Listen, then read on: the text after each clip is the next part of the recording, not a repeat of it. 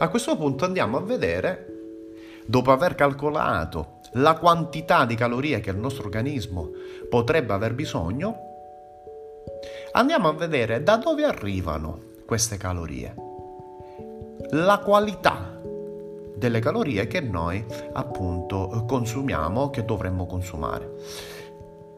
Andando a studiare attentamente la composizione dei cibi, ci si è resi conto che la maggior parte dei cibi che noi eh, ingeriamo presentano tre grandi nutrienti, carboidrati, proteine e lipidi.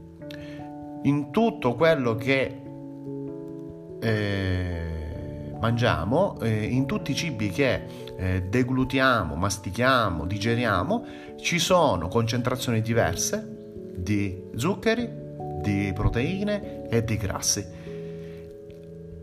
La quantità di queste molecole all'interno dei cibi e la differente distribuzione all'interno appunto eh, delle nostre pietanze dà forma, consistenza, potere calorico, gusto differente appunto ai cibi che ingeriamo.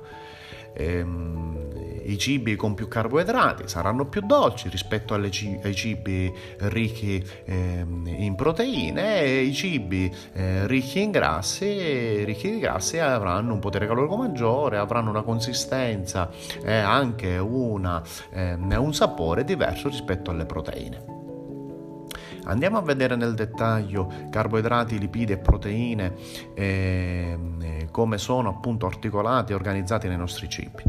Partiamo, da le, partiamo dalle proteine. Le proteine sono quelle molecole presenti nella carne. Sono presenti nella carne rossa, nella carne di maiale, nella carne pollo, cosiddette le carni bianche, pollo, tacchino. Le proteine sono presenti nel latte, sono presenti nel pesce, nei legumi, le proteine sono presenti nel latte, sono diciamo presenti in molti cibi di origine vegetale e in molti cibi di origine eh, animale.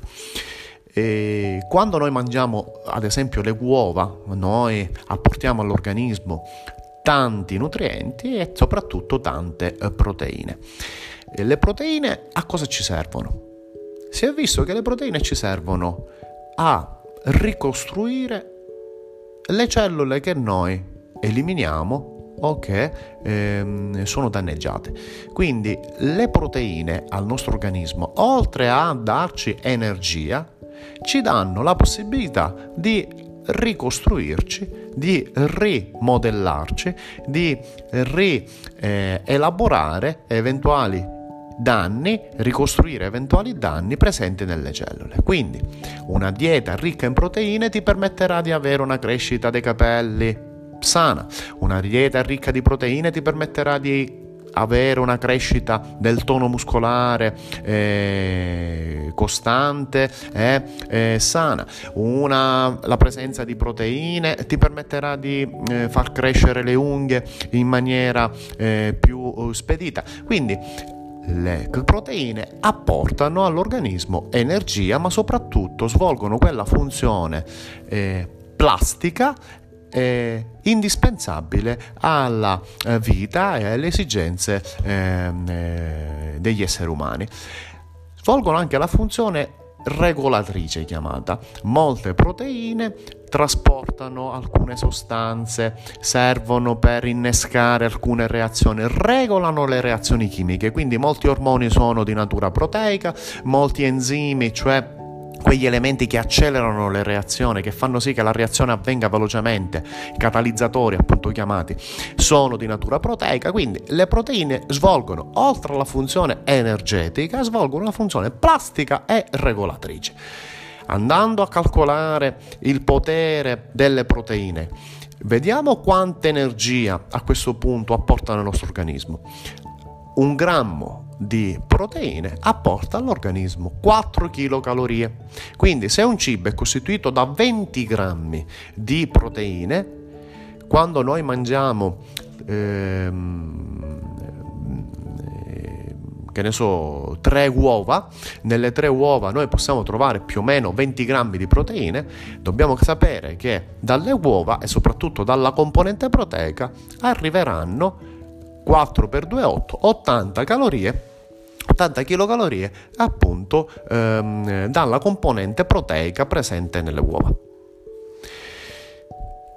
Sappiamo bene che le proteine sono eh, costituite da tanti piccoli aminoacidi che si legano fra loro in, sequenza, in catene, quindi formando ehm, eh, delle lunghe catene eh, di aminoacidi. Ehm, eh, tecnicamente una molecola viene definita proteina quando almeno è costituita da 100 aminoacidi, quindi è una proteina, è una molecola molto eh, ramificata, molto intrecciata e soprattutto complessa.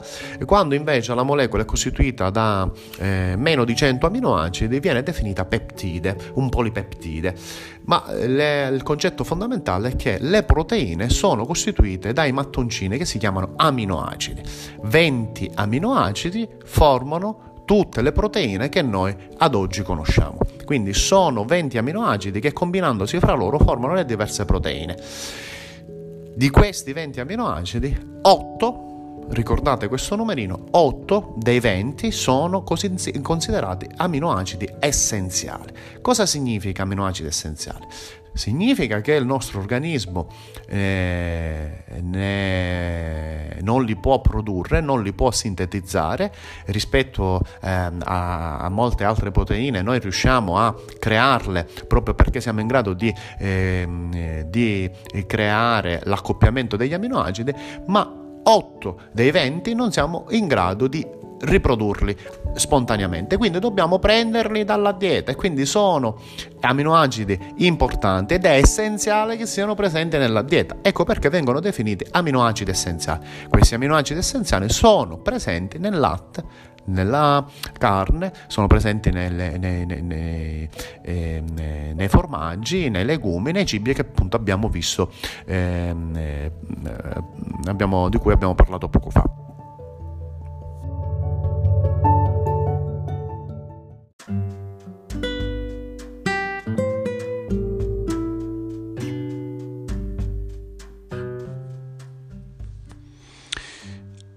Ok, ora invece parliamo dei carboidrati o glucidi.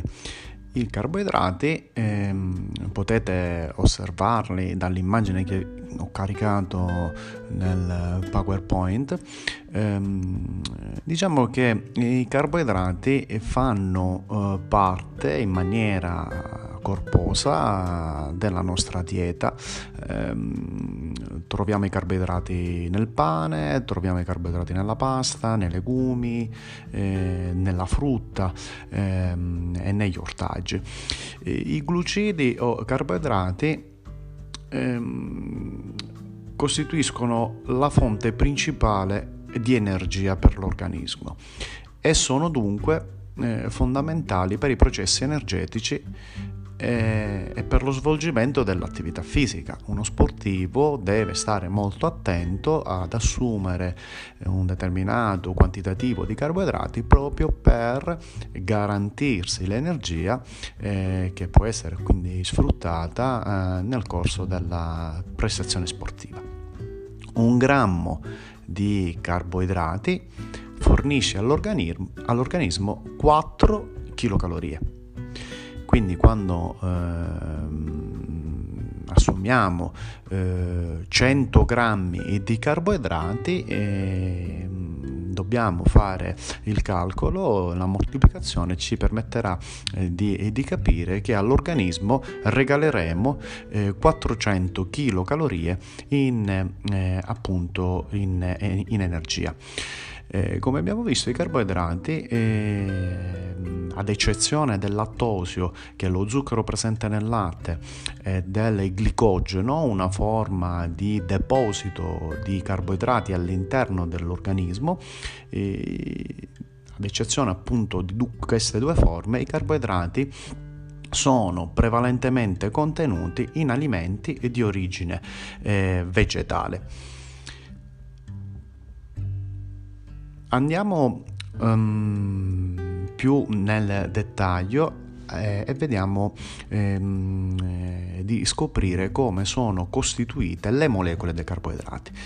Eh, I carboidrati sono mm, costituite da carbonio, carboidrati ed acqua. Ehm, I più importanti da un punto di vista alimentare eh, sono quelli a 6 atomi eh, di carbonio. Eh, ricordiamo il, frutto, il fruttosio eh, presente nella frutta, il galattosio presente nell'alte, ma il carboidrato più conosciuto, più studiato è il carboidrato più semplice denominato glucosio. Il glucosio ha una formula ben precisa, è costituito eh, da 6 atomi di carbonio, 12 di idrogeno eh, e 6 atomi di ossigeno. Eh, eh, da qui la, diciamo, la chimica eh, molto conosciuta C6H12O6. Sono zuccheri semplici il saccalosio, ad esempio lo zucchero cosiddetto lo zucchero da cucina, che precisamente è costituito da glucosio più fruttosio. Il lattosio, ne abbiamo parlato poco fa, lo zucchero dell'alte, è un disaccaride, cioè è costituito da due molecole, una è quella del glucosio e l'altra è del galattosio. E poi abbiamo il maltosio, che è lo zucchero della birra, costituito da due molecole di glucosio. Questi sono gli zuccheri più semplici, nella forma più semplice. Fra gli zuccheri invece complessi, il più diffuso è l'amido, che è particolarmente contenuto nelle farine, nei cereali, nei legumi e nelle patate.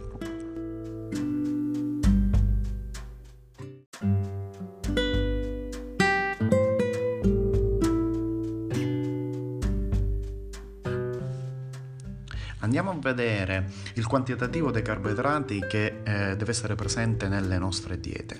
Quindi i carboidrati forni, devono fornire il 50 al 60% delle calorie giornaliere introdotte con la dieta. Di tutte le calorie che noi ingeriamo, il 50% eh, per gli sportivi anche il 60% eh, di queste calorie devono arrivare dai carboidrati, di cui il 10-12% di zuccheri semplici. E, ehm, questi carboidrati eh, abbiamo detto che eh, apportano all'organismo 4 calorie per grammo e queste calorie vengono impiegate prevalentemente per le funzioni dei muscoli e del sistema nervoso. Ricordiamo che il cervello, eh, il sistema nervoso in particolare, in generale, è un organo glucosio dipendente, ha continuamente necessità di, eh, di, glucosio, di zuccheri, eh, proprio per portare avanti le sue funzioni. I glucidi introdotti in eccesso e non utilizzati sotto forma di energia vengono trasformati in lipidi, cioè in grasso, e vengono accumulati come tessuto adiposo. Quindi attenzione, eh, dobbiamo eh, garantire all'organismo certi livelli di energia, ma non dobbiamo eccedere perché appunto i carboidrati in eccesso, i carboidrati che non vengono utilizzati eh, come substrato energetico, vengono trasformati in energia di deposito e quindi vengono trasformati in lipidi.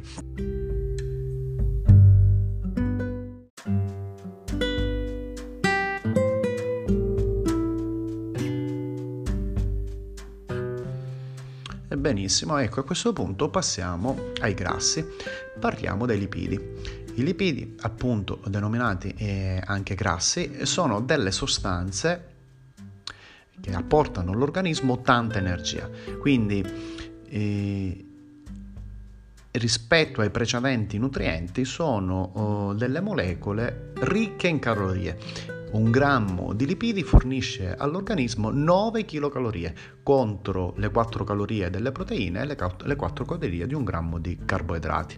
Dunque hanno una funzione soprattutto energetica, ma svolgono anche una funzione plastica, perché alcuni di essi, alcuni lipidi infatti sono costituiti costituenti essenziali della, eh, delle cellule. Eh, ad esempio, il colesterolo è molto presente all'interno della membrana eh, cellulare delle singole cellule e che appunto regala alla cellula e alla sua membrana eh, una certa ehm, diciamo fluidità. Ehm, I grassi permettono ad esempio di assorbire le, vote- le, le vitamine, alcune vitamine vengono definite le, le, vitamine appunto liposolubili perché vengono trasportate e si immagazzinano nei grassi, permettono di isolare gli organi e di regolare il mantenimento della temperatura corporea. Quindi queste sono le principali eh, funzioni mh, dei lipidi eh, chi pratica un'attività fisica di resistenza a bassa intensità e per lungo tempo utilizza come fonte di energia appunto la fonte lipidica, la fonte dei grassi eh, di deposito. I lipidi si dividono in acidi grassi saturi e acidi grassi insaturi. I, gli acidi grassi saturi sono più difficili da digerire perché hanno delle molecole appunto sature e quindi sono di difficile digestione. I grassi invece insaturi parzialmente saturi, sono facilmente digeribili e possono entrare in combinazione con altre sostanze per partecipare attivamente ai numerosi processi, diciamo, vitali dell'organismo. Quindi esistono grassi saturi, esistono grassi insaturi, da preferire i grassi insaturi per la loro digeribilità e per anche la capacità di combinarsi facilmente con le altre sostanze. Fra i grassi insaturi ricordiamo l'olio di oliva, la frutta secca, eh, noci, nocciole, mandorle e i pesci diciamo, i grassi presenti nei pesci, nel salmone, nelle, eh, nel pesce azzurro, eh, eccetera. Fra i grassi invece saturi ricordiamo il latte, latte intero, formaggi, la panna, uova, carne rossa, la carne di maiale, burro, la margarina e il lardo. In un'alimentazione equilibrata i grassi devono rappresentare il 25 il 30% dell'apporto calorico giornaliero. Quindi i grassi non sono utilizzati nell'organismo, ma si accumulano, si accumulano nel tessuto adiposo e divengono, diciamo, eh, riserva energetica. Quindi i grassi consumati non vengono immediatamente utilizzati, ma si accumulano più facilmente.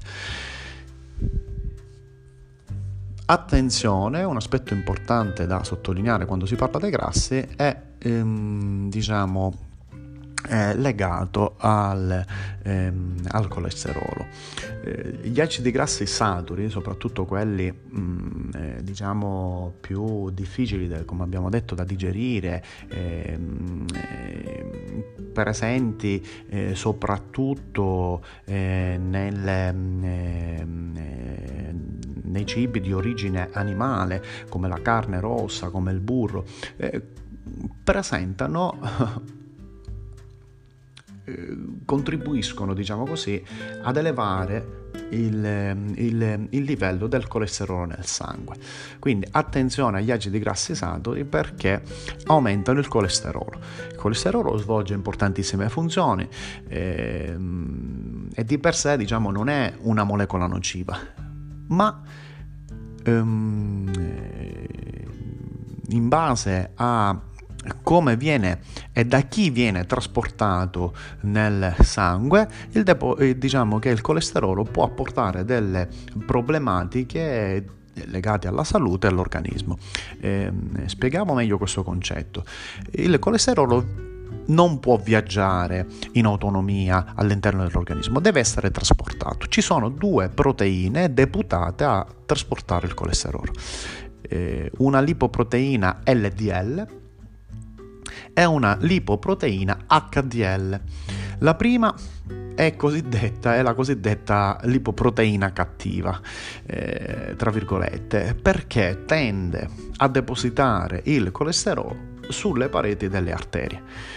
La seconda, HDL, è una proteina che trasporta il colesterolo dalle arterie al fegato. Questa quest'ultima viene definita una lipoproteina buona e da qui ehm, è facile a volte per ehm, eh, intenderci velocemente parlare di colesterolo buono e colesterolo cattivo, ma non esiste il colesterolo buono e uno cattivo, esiste una proteina che lo trasporta e che tende a depositarlo nelle, nelle arterie, la cosiddetta LDL, è una proteina che dalle arterie eh, lo porta al, eh, al fegato. Quindi è fondamentale che all'interno del nostro organismo ci sia sempre un equilibrio fra le due proteine trasportatrici, fra la proteina LDL e la proteina HDL. Quindi se queste due molecole sono in equilibrio, queste proteine trasportatrici sono in equilibrio, allora il rischio zero, eh, il rischio relativo al, agli alti livelli, il rischio delle, alle coronarie, il rischio malattie è particolarmente basso. Quando invece il rapporto cambia a favore della LDL, eh, siamo a rischio aterosclerosi, cioè il colesterolo in eccesso, eh, in eccesso, rimane depositato nelle arterie e col tempo forma delle placche, delle placche di incrostazione, che non sono placche di calcare, ma sono placche appunto aterosclerotiche di colesterolo all'interno del lume, all'interno delle vene eh, delle arterie, scusate,